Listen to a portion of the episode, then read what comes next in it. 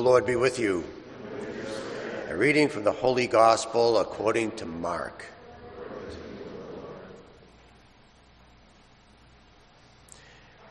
The beginning of the Gospel of Jesus Christ, the Son of God. As it was written in Isaiah the prophet, Behold, I am sending my messenger ahead of you. He will prepare your way. A voice of one crying out in the desert, Prepare the way of the Lord, make straight his paths. John the Baptist appeared in the desert, proclaiming a baptism of repentance for the forgiveness of sins. People of the whole Judean countryside and all the inhabitants of Jerusalem were going out to him and were being baptized by him in the Jordan River as they acknowledged their sins. John was clothed in camel's hair with a leather belt around his waist. He fed on locusts and wild honey. And this is what he proclaimed One mightier than I is coming after me. I am not worthy to stoop and loosen the thongs of his sandals. I have baptized you with water. He will baptize you with the Holy Spirit. The gospel of the Lord. Praise to you, Lord Jesus Christ.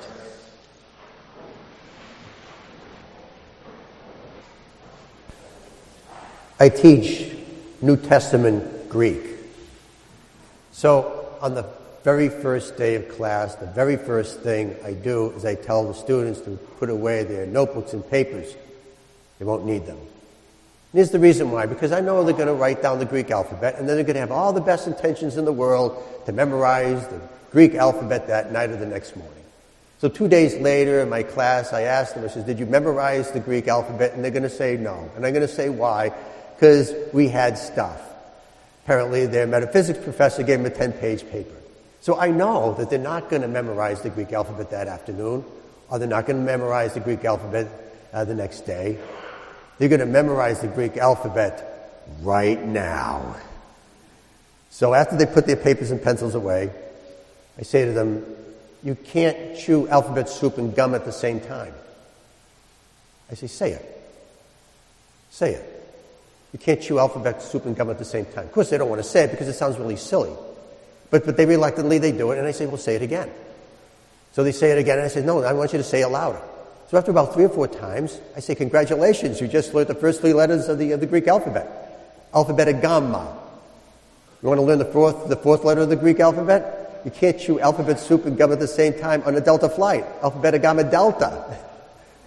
You know, my class learns the Greek alphabet in 12 minutes. 12 minutes. You know why? Because I made it easy. That's what good teachers do. Good teachers take something very difficult and make it easy. I was sitting uh, in the dentist chair, and the dent, my, my, my, brand new dentist was standing in front of me holding a giant tooth with a giant toothbrush, showing me the proper way of, uh, of uh, brushing a tooth. And so I, I kind of interrupted the, the, the, uh, the conversation, and I said, uh, you know, I, I, I, fly fish with a, with a dentist, uh, Mel Harris. And he put the tooth down. And he says, You know Dr. Melvin Harris? I was surprised that he got excited about it. And he said that he's, he's a famous uh, orthopedics. He, he's, he's something that's, uh, he came up with a, he took a very, very difficult procedure and made it very simple. Everybody goes to his seminars. He said, Everybody. That's John the Baptist. You just heard it. He says, Every, all the inhabitants of Jerusalem Go to John the Baptist, all the people and the inhabitants of Judea. Why? Because John is a good teacher. He can take difficult things and make it easy. It's hard to make changes. It's hard to turn your life around. It's hard, it's hard to get your life back on the right track again. John the Baptist can make it easy. So what exactly is John doing out there that's making all these, these very difficult life decisions, the life, life uh, changes so easy? He's putting us back with God. Because with God, you can do anything, right? When I was a little kid, I, we had a, a sand pile across the street.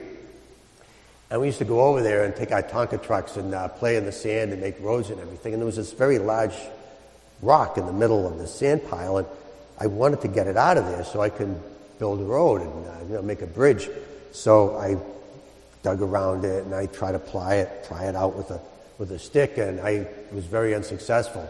So after work, my father came over there and saw me what I was doing, and he says, "Well, what are you doing?" He said, uh, "I said I'm trying to get this rock out. I can't get it out. I tried everything." My father said, "No, no, you didn't try everything. You didn't ask me." So my father, Hercules, like he grabbed that rock and he pulled it out. I'm this, I'm this little kid watching my father take this rock and just throw it away.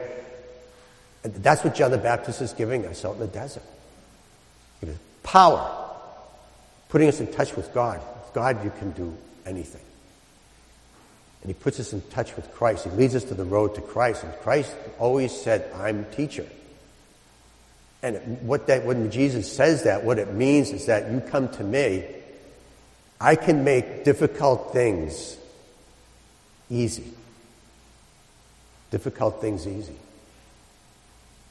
We can turn our lives around. We can forgive all the hard things in life. You know, with Christ, it'll be easy.